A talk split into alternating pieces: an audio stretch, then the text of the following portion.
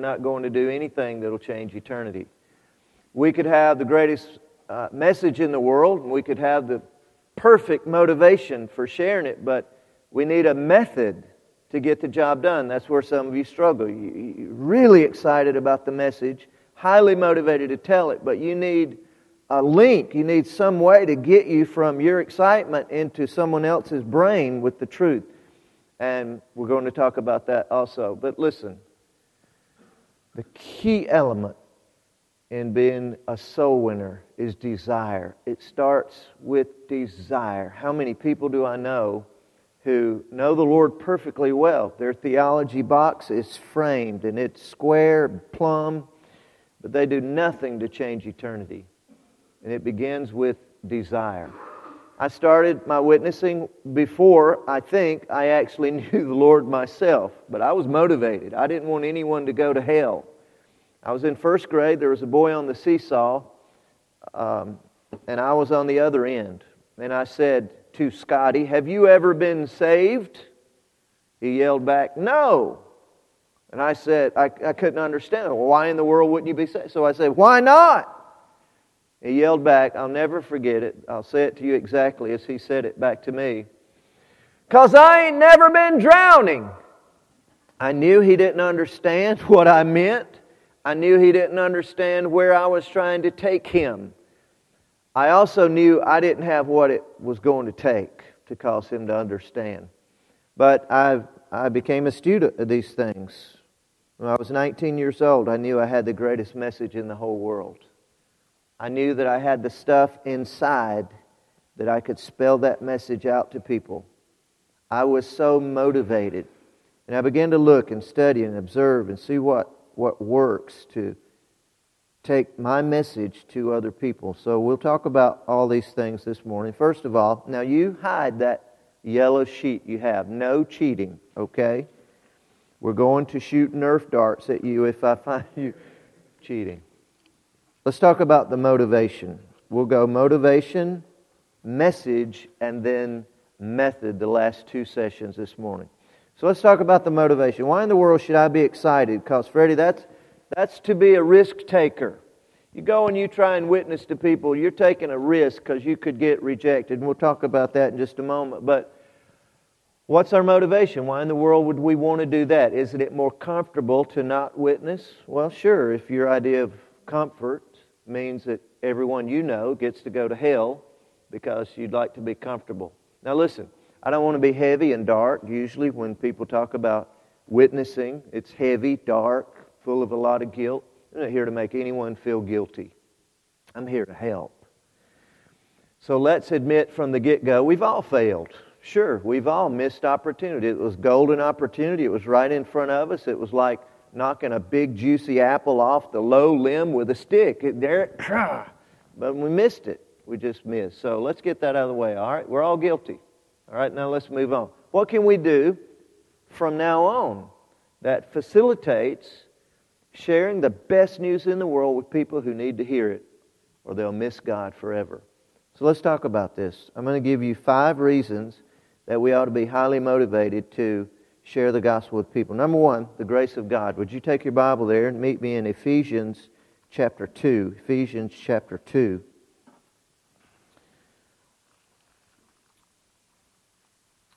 And the first motivation is the grace of God. Period. The very grace of God is the greatest motivation in my life to want to share the gospel. If I knew nothing else but the grace of God that I've been given, I'd want to share the gospel. In fact, in the beginning, that's all I did know. It's all I had.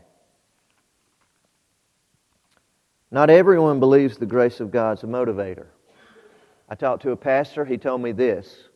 Freddie, I met every Monday morning for breakfast with a pastor across town for over a year. He said, after we had done this for a year, our discussions had all been about whether saved people are saved for keeps or they could lose it.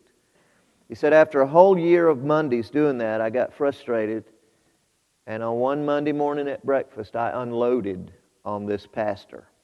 And I gave him verse after verse after verse after verse. And at the end of the time, I looked across the table and I said, Pastor, I cannot believe that you would see so many scriptures that I've given you and still not believe that once a person is saved, that God's grace keeps them forever.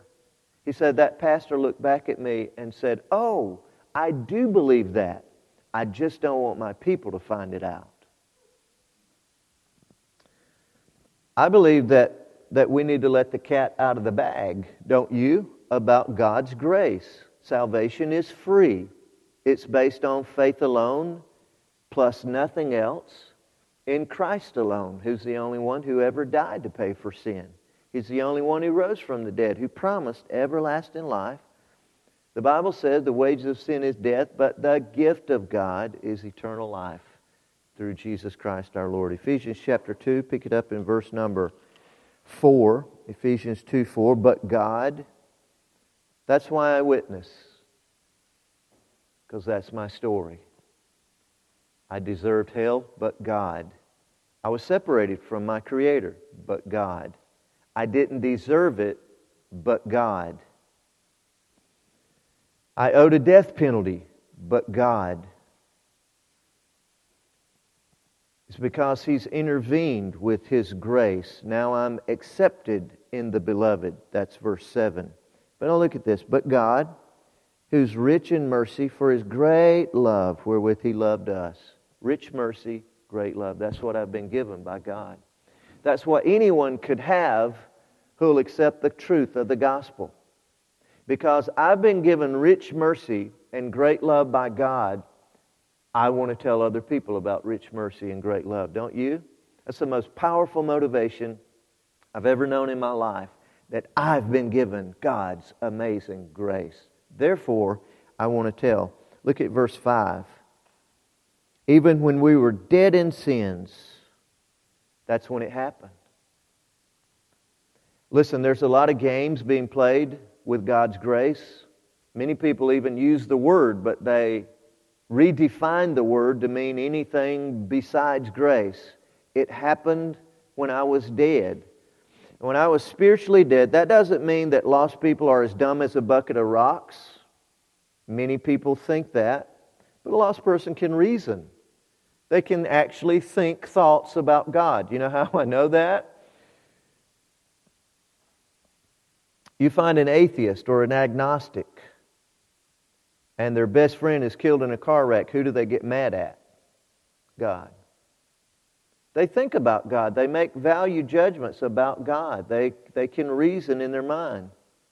Come and let us reason together, says the Lord. They look into the stars. The Bible says the heavens declare the glory of God. Who do they declare the glory to? Lost people all over the world. They're thinking about God. And when a lost person believes in Christ, they make a value judgment in their mind. They put their faith into Christ. Kaboom goes the grace of God. And a free salvation is given. That motivates me. There's nothing like that in the whole world. There's nothing like that in all the world's religions. Grace. The shining jewel comes out of the Bible, the grace of God, and that we're accepted in Him because of His grace. The word means favor. I've been favored by God. Why? What is it about me? Nothing about me. But I put my faith into Christ and to God the Father. That matters. That's the difference maker for eternity. So because I was given God's grace, I want to tell other people about Him. This is not a plastic religion. This is not a bunch of phony, baloney religious talk. This is a God who loves people. He loves them so much, He sent His only Son. He took their sin on Himself, paid a death penalty. It hurt Him. He rose from the dead to prove to everyone that He had paid the price. It was accepted by His Father. And He caused the whole world full of people who are thinking about God, or at least they have the ability to if they've not gone numb. And if their thoughts toward God bring them to faith alone, in Christ alone, the grace of God comes to them and they are saved into everlasting life. There's nothing like that story in the whole world.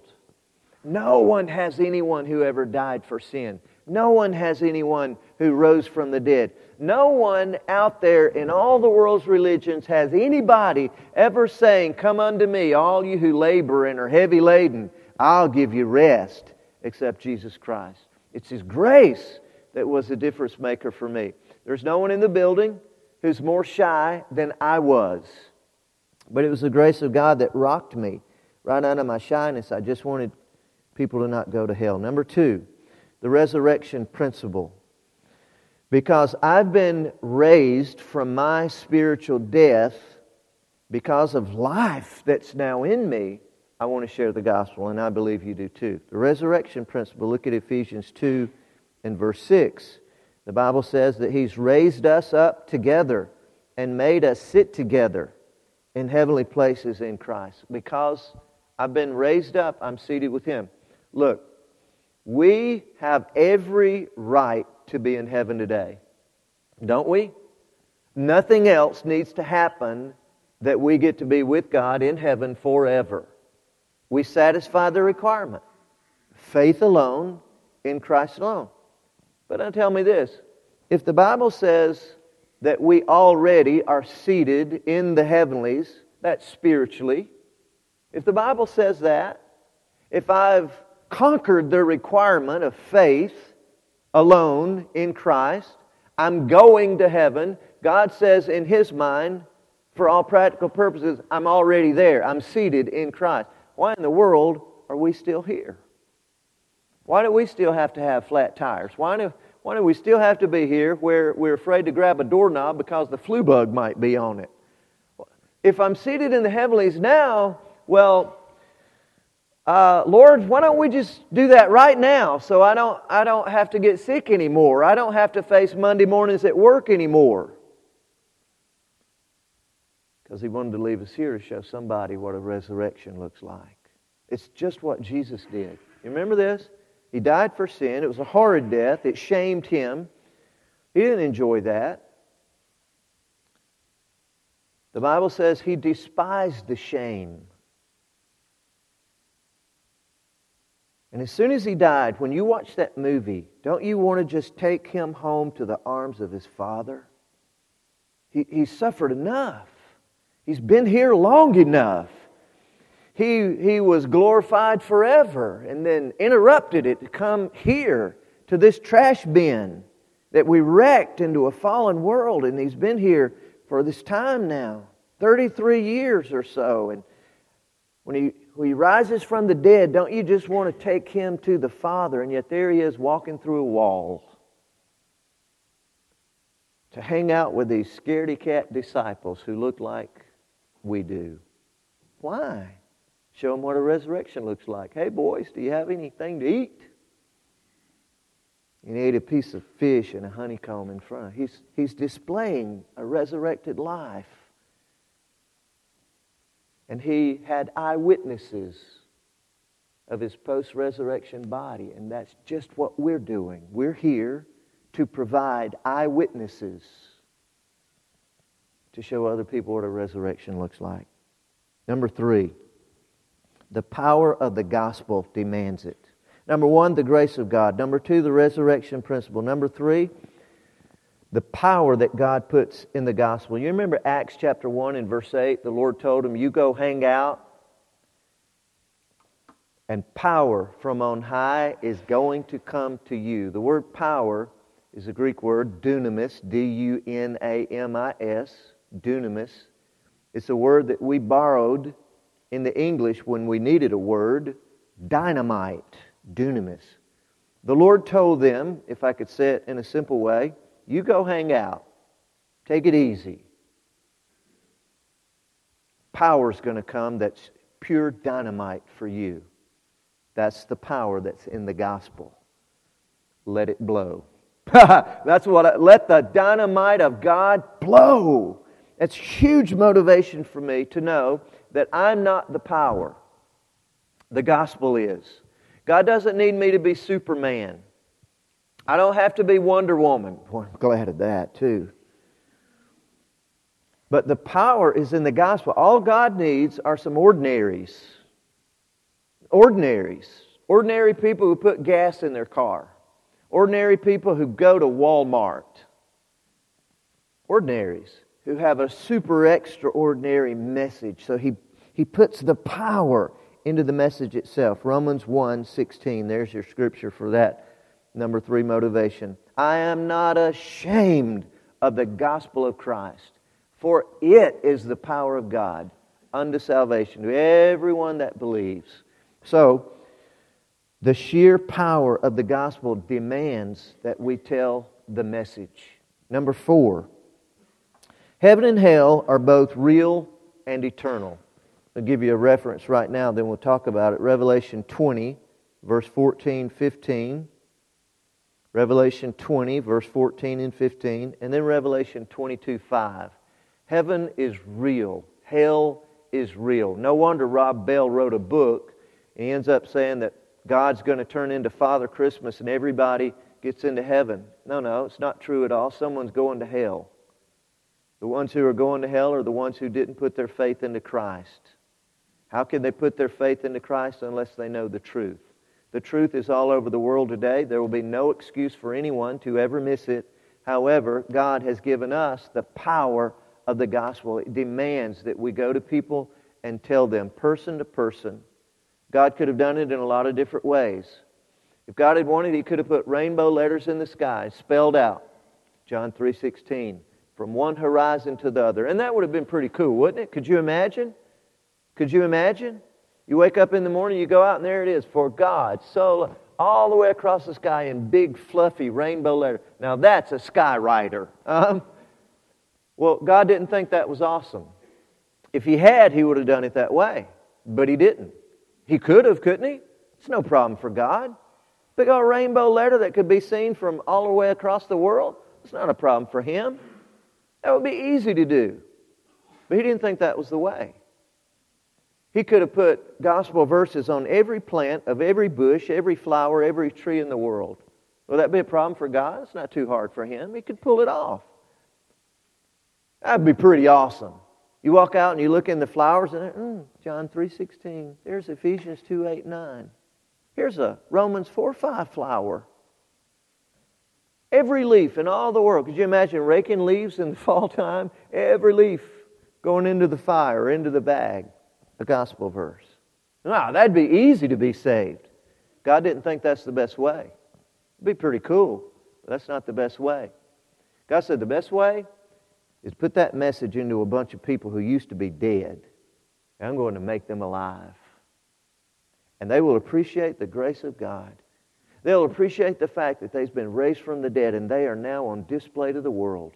That's the way. That's the plan. Your mother's going to hell or heaven, and it depends on one thing. Eternity will be settled for her based on one thing. Not how good she was, not how much she went to church, not how much money she gave, not if they ever named a building after her. Your mother will go to heaven or hell based on whether she put her faith into Jesus Christ alone or not. God has given you and I the power to change the fact. She's heard that message. Your father will go to heaven or hell depending on whether he believed in Jesus Christ or not. Doesn't it make natural sense that if heaven and hell rests on whether their faith was in Christ, that we would go to them and that we would represent that truth to them and that we would call them, that we would beg them if necessary to put their faith into Jesus Christ. No wonder that the message, the Scripture, the life of Christ, even the creation is at question in our society. No wonder, because there's a devil loose. Make no mistake, hell is very real and people are going there. People that you know are going there right now. And God has given us everything we need in the gospel message to give them a convincing argument to put their faith into Christ. And so many times we forget the flames of hell and we comfort ourselves in our silence. But it makes no sense at all. Your grandparents are going to heaven or hell. Your best friend is going to heaven or hell. And wherever they land on the day of their physical death, that's where they will be for all eternity. I'm named for my grandfather. He gave me so many things. He's the one I get my Cherokee blood from. trace my family line back, and before you ever get to people like Standing Doe and Five Killer, we don't know what he killed, but there were five of them. You go through my grandfather. He taught me so much. He could fix anything in my world that was broken. A bicycle, my pa could work one over. Wow, I loved him. He's my hero. I thought my pa is the smartest man who's ever lived. I believed that. Then when I was old enough to understand, and I began to look into God's Word, and I owned the gospel. He was in the hospital, and it occurred to me, Pa is going to heaven or hell. He's so smart, so wise. I love him. He's given me so much. But I believe that even my grandfather knew that it wouldn't be long. He was in the hospital. He had some kind of gastric issue in his body. And when I went in to see him that night, I was 19 years old, and he reached his feeble arms up. He reached up. He wanted a hug. He never hugged me in my life. Pa wasn't a hugger. I knew he loved me. There was never a question, not a second. But on that night, he wanted a hug, and I walked over and I hugged him. And he told me right in my ear, "I love you, Freddie." Never said that. He didn't need to. But it made me know his clock is ticking, and he knows it. And I went home that night and I just cried. I know how you feel when there's someone close who needs the gospel. I know how that is magnified, the fear of rejection. I understand that, but my pa, who I'm named for, is going to hell or heaven. Depending on whether his faith is in Christ or not, I've got to tell him. And that was my motivation. He made it home from the hospital, and I was on his lawnmower, and I was going around his yard. I cut his yard for him. And I said, all right, I'm doing it. I'm going to close this lawnmower down. I'm going through that door, and I rode right by that door again. I'm doing it this time, and I went right by the door again. My heart was going crazy inside. I was scared to death. But there's a responsibility here. There's an eternity that waits, and my grandfather's going to be one place or the other. And on the fourth time around, I shut the mower down, went through the door, and I told my grandfather the gospel of Christ. He totally accepted the facts of the gospel and my longing to tell him. He completely listened so intently. I didn't leave confident that his faith had rested in Christ, so I told him again later. I made 4 big presentations to my grandfather. And he sent me the assurance of his salvation. I was in another state in Bible college by that time. And he sent me a message of the assurance that he had rested his faith into Christ. There is nothing that I've ever done in my life that means more to me than affecting eternity in that way. One final motivation, number 5. Telling the gospel is God's command. Telling the gospel is not a leading that is necessary that God gives us. God never told us to pray for thunder, to watch for lightning, and that if we get an extra sign from Him, then we should go and... No. It's not a leading. It's not a feeling. I don't have to get a certain feeling. I don't have to work myself into some kind of spiritual excellence and then I've earned the right to tell. No, it's for ordinaries. Telling the gospel is not a leading, it's not a feeling. Telling the gospel is God's command. Look at 2 Corinthians chapter 5. 2 Corinthians 5. I'm going to beat you there. Are you having fun?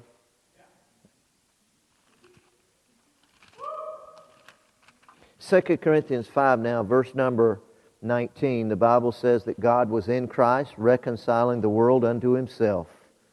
He's not imputing their trespasses unto them and has committed unto us the word of reconciliation. Who owns the gospel? We do.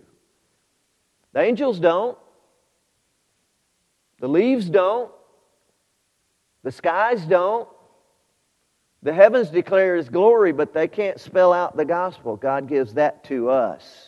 and we own it because He's commanded us to be the ministers of the reconciliation. Good to see you, Minister Todd.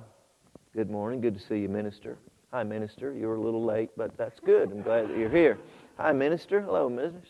Good to see you. Hi, Minister Kevin. Good to see you this morning. Hi, Minister. Good to see you. Hi, Minister. Oh, two ministers married together. We're all ministers of the gospel. We've been called ministers. We own the word of reconciliation. Now tell me, do you feel motivated properly? You're worrying me. Do you feel properly motivated to go do something with the gospel? Now, I don't mean are you ready, but I mean are you motivated? Do you want to move? Or shall we spend the next session about motivation too? Because here's the problem in the church. It's motivation.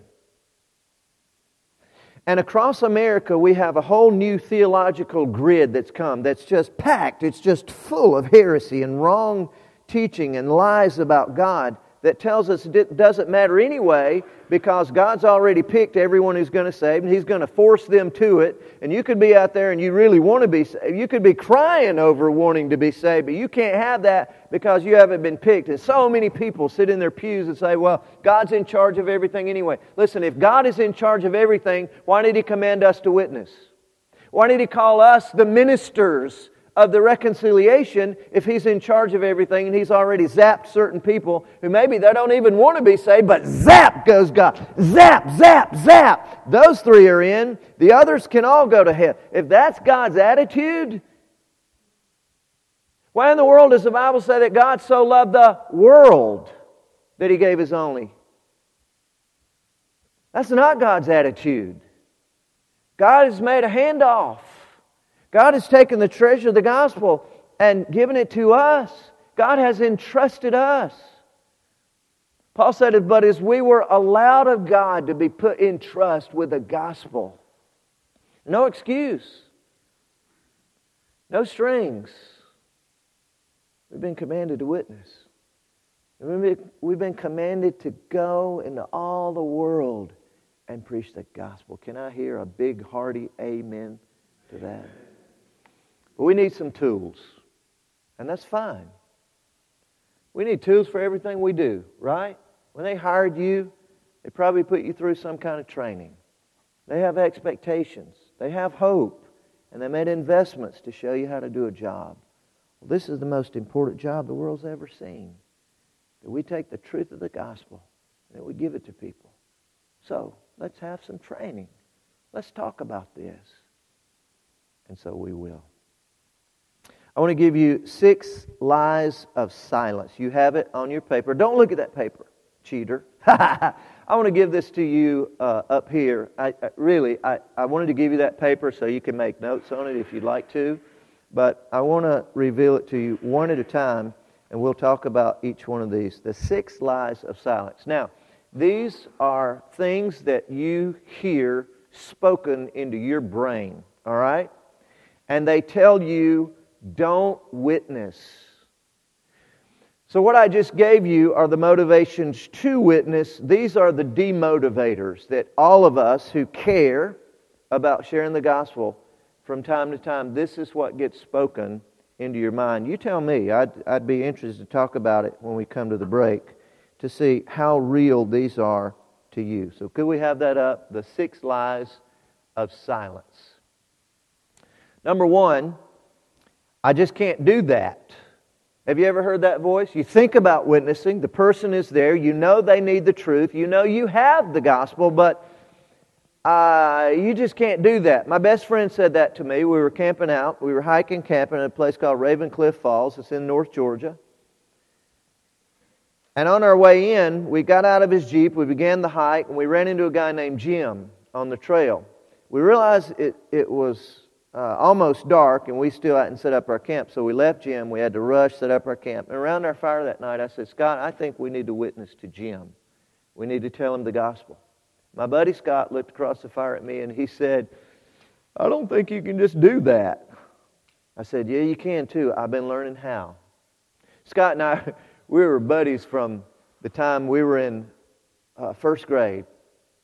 Scott was a great guy, earthy.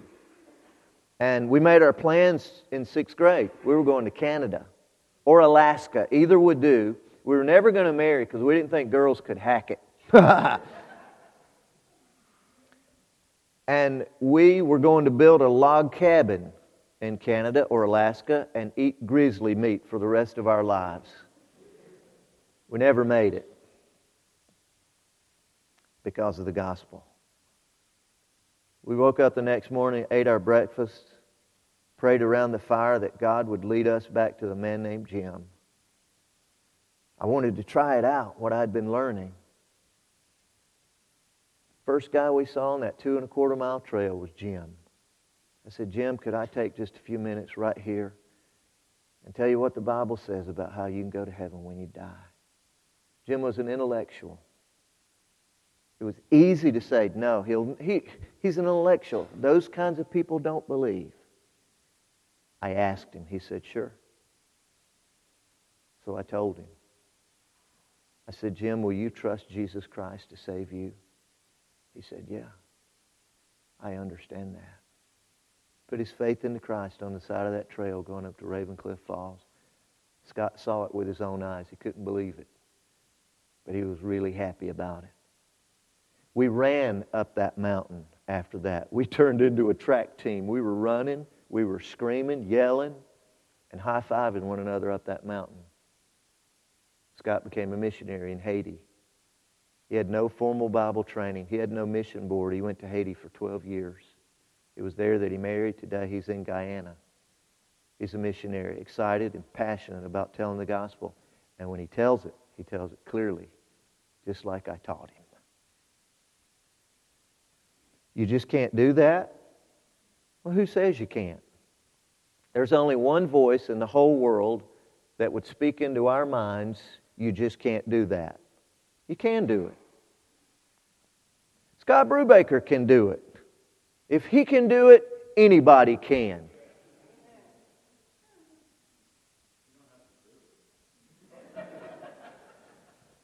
I can do that. God wants me to do that. I have a command to do that. I'm highly motivated to do that. The grace of God screams to me to do that. The resurrection principle says you've been raised to life to do that. Sure, I can. So we just want to send that voice right back to hell where it came from. Amen? I don't have to keep telling you when it's appropriate to say amen, right? That's just good. I can do that. And by God's grace, I will. Number two. Let's see, I think I'm in charge of this now. Whoop. I might offend them. Have you ever had that one spoken into your mind? You're ready to witness. You're motivated to witness. Someone's going to heaven or hell. I have the truth for them. This is the best news in the whole world. I'm commanded to do it, and therefore I will. But the little voice speaks back. This wimpy, little, small voice says, well, you might offend them. Oh, yeah, I might offend them, so I better not do that. How many? Almost everyone. I know that voice. Okay, so here's my friend, and I love you so much.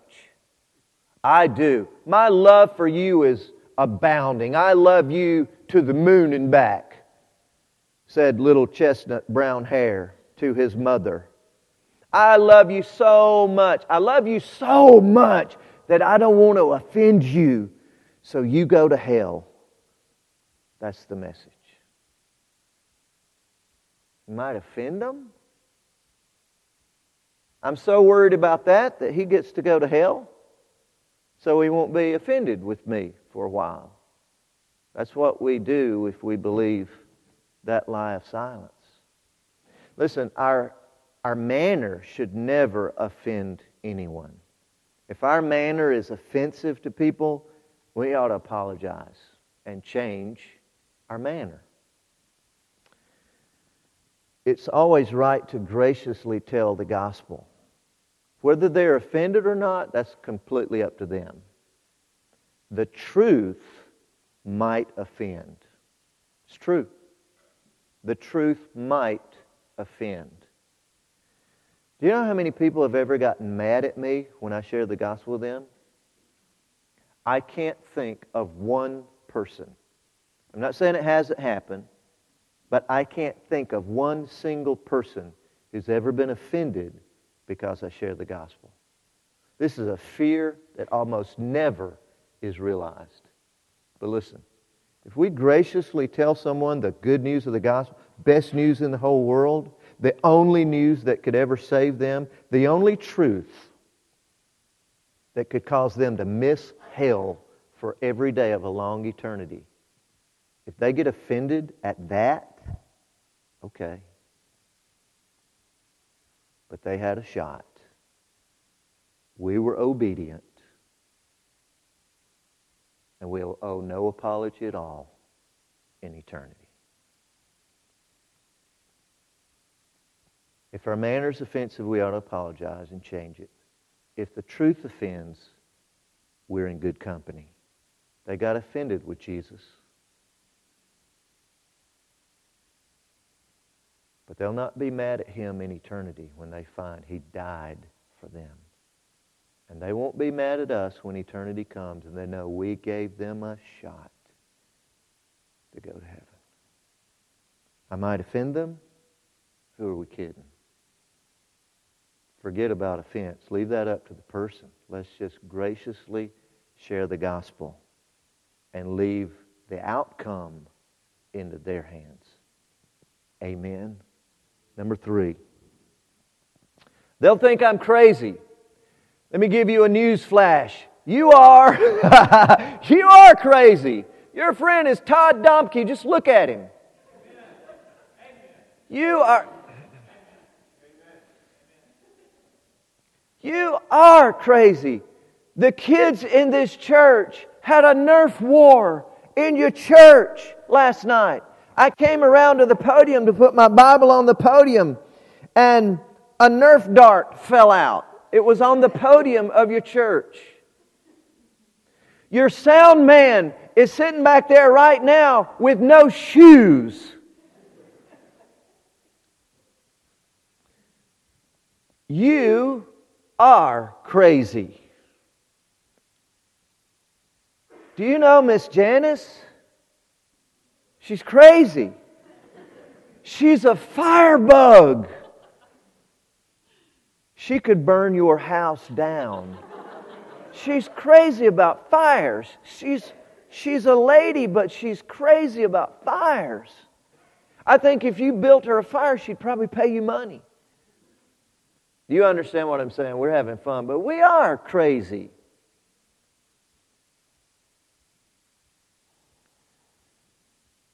Look at this. She fell in love with him.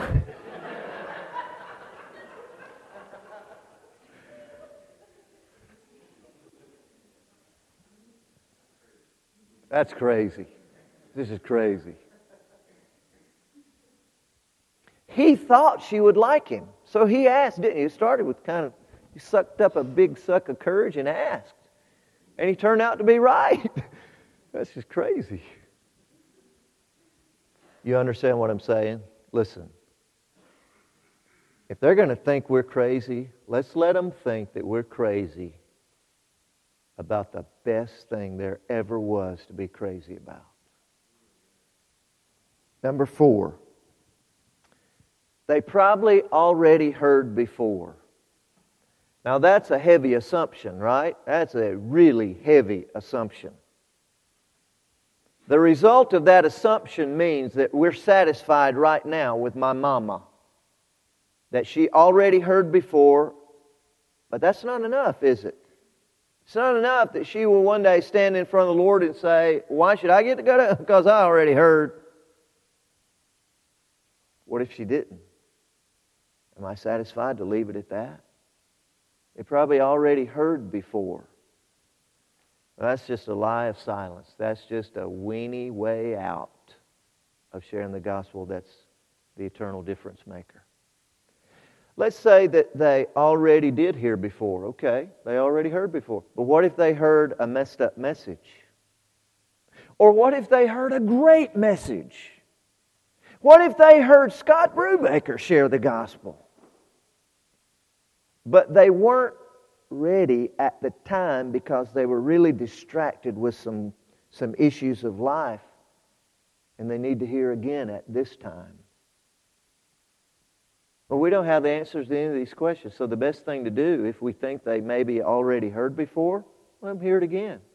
It's not going to hurt a bit. Amen? That's good. What if they already heard before and they heard a good message and they were ready for it and they trusted in Christ and they have everlasting life? Okay, cool. Now they know, hey, I'm out here, I'm witnessing because I care about people.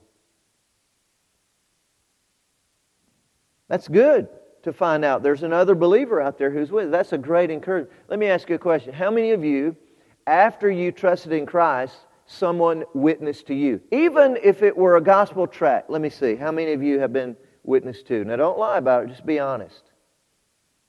I would say about maybe a fourth, probably a fifth of the crowd has been witnessed to.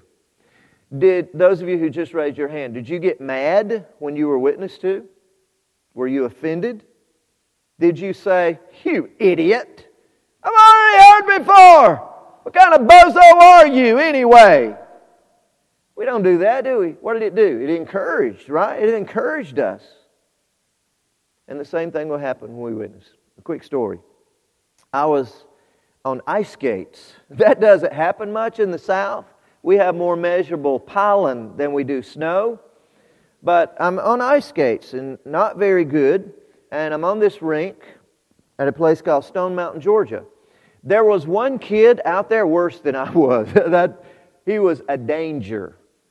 And he had a t-shirt on. It's one of those, you've seen it. Picture of Jesus with a cross on his back, walking bloody. His pain, your gain. You've seen the shirt, right? Well, I saw it, liked it. And I wanted to tell him, but I couldn't catch him. But then I had crashed into the wall, the chest-high wall, crashed into it, gathered myself as quickly as I could, and got behind that wall, propped up on it, and looked as cool as possible. As though if I ever decided to get out there, I'd be really good at it. And here he comes. Slammed into the wall, right, grabbed on both arms and one leg. And I looked right at him, and with the coolest, suaviest look I could come up, I said, "Nice shirt." The boy looked at me, and I said, "What's it mean?" With the dumbest look I could gather. Witnessing is fun. Just look as dumb as possible. And he looked at me, and this is what he did.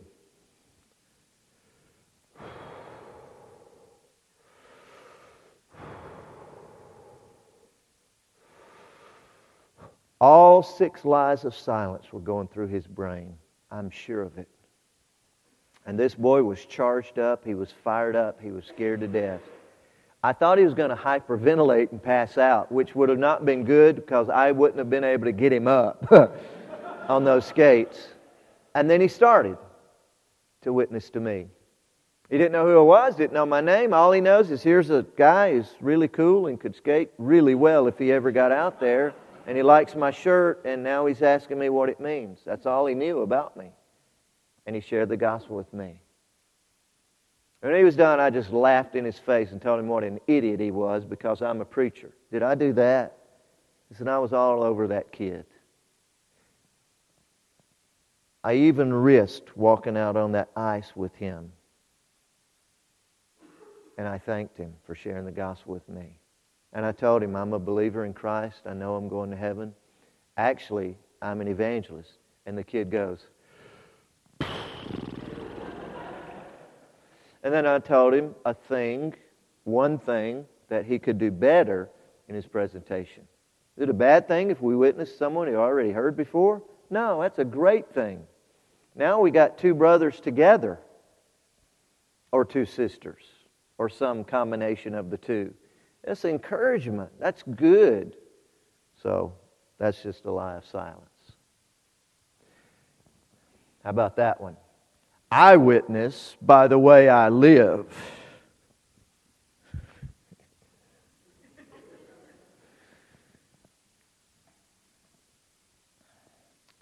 We can't live our own selves to heaven, can we? We needed God's grace. So how in the world are we going to be able to live somebody else to heaven? That is just a cop-out. That's a lie. A few years ago, there was a guy named Dale Murphy, played for the Atlanta Braves. He also played for your Philadelphia Phillies. He was denied a vote last week to go into the Hall of Fame. They missed it on Murphy. Two-time MVP. They said no to a bunch of steroid cheaters, and they also X'd out Murphy's name, and that is a shame. That's an opinion I just gave you. Opinions like armpits, everyone has them, most of them stink, but I think Murphy ought to be in the Hall of Fame. But in Atlanta, when he came after retiring, went to Atlanta, worked in the front office, they had Dale Murphy night, and they had a roast. One of those events where they charge you like $15,000 to get a plate of food, but the money goes to a good cause, and they have some entertainment, and it was Murphy, and they were going to roast him, all these sports writers and coaches. And these guys are all on the phone to one another saying, hey, you got any dirt on Murph? They couldn't come up with a thing to roast him on. It was terrible. It was awful, because they didn't have anything to say that would even be funny, because that guy was so clean. Lenny Dykstra. You remember him? Lenny Dykstra. They called him Mr. Dirt. They put a baseball card out that year. What, you don't know your own team? Lenny Dykstra, Mr. Dirt, and Dale Murphy, Mr. Clean. One of the coolest baseball cards I ever saw. Mr. Clean. There's nothing to hang on him. If anybody could ever live his way into heaven, that'd be Murphy. He's a Mormon. Unless he changes his mind, he's going to hell. Living cleanly is not a presentation of the gospel. They can't go because we live cleanly. A clean life says something about us, but it doesn't tell anyone the gospel. One of the t-shirts that I've seen, also a bumper sticker, says, always share the gospel. Use words if necessary. You know what I think about that? That's terrible. The gospel is words. There's no other way to communicate the gospel than by using words. It cannot get communicated by living. What happened? I don't have the gift of evangelism. Okay, so if you don't have the gift of giving, you never, ever make an offering to the Lord. Huh? Would anyone get away with that? Nah. There is a gift of evangelism. And people who've been gifted by God in that way, when they share the gospel, it's just really enabled and it's powerful and there are good results. There is that person. But God has commanded all of us to share the gospel. It's the obedience of evangelism. Let me ask you a question. Would you rather have someone on your team who is really gifted? Or would you rather have someone on your team who really does what the coach coaches to do? You want a super talented partner? Or do you want someone who always does what needs doing? I want to pick the obedient guy. I would rather have someone who obeys the command of evangelism than have someone who has the gift of evangelism, but they don't do it. So, gifted or not, we all have a command to share the gospel with other people. Question or comment? Question about the motivation we have, the five motivations to tell the gospel, or a question about the demotivators, the lies of silence. Question or comment? Quickly, the cinnamon rolls await me.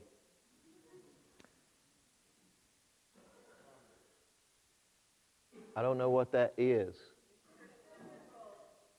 Oh, you have one back there? All right, now come now. Question or comment? Anyone? Is this stuff any good? Is it? Right on.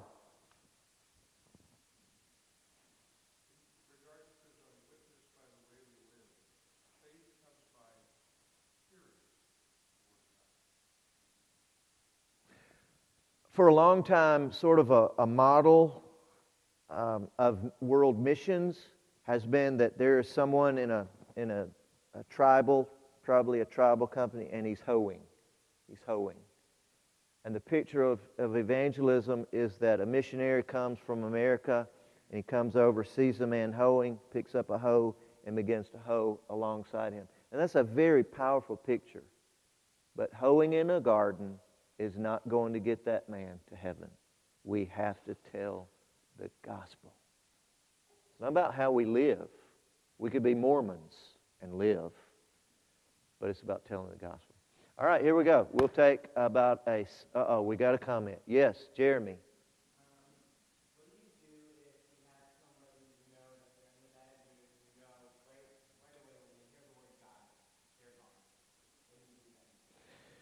You do what you need to do, and we're going to talk about that next session. Do what you need to do it graciously. Give the person a lifeline. If they will not accept it, you cannot reach them. Accept that fact. Someone is going to hell, but let's not let them go without ever offering them a lifeline. The ultimate outcome is up to that person. And it's tough, Jeremy, because I know you have a burden for souls. You're my kind of kid, and we want to win everybody, don't we? But ultimately, it depends on this person's receiving the truth that we tell them. And we can't, there's not a button that we can push or a lever we can pull. We graciously do what we can do to fish for men, but it's up to them, ultimately. Lord, thank you for the truth. We pray that you motivate us highly to share the gospel. We pray in Jesus' name. Amen. All right, we'll take about a 7-minute break and call you back.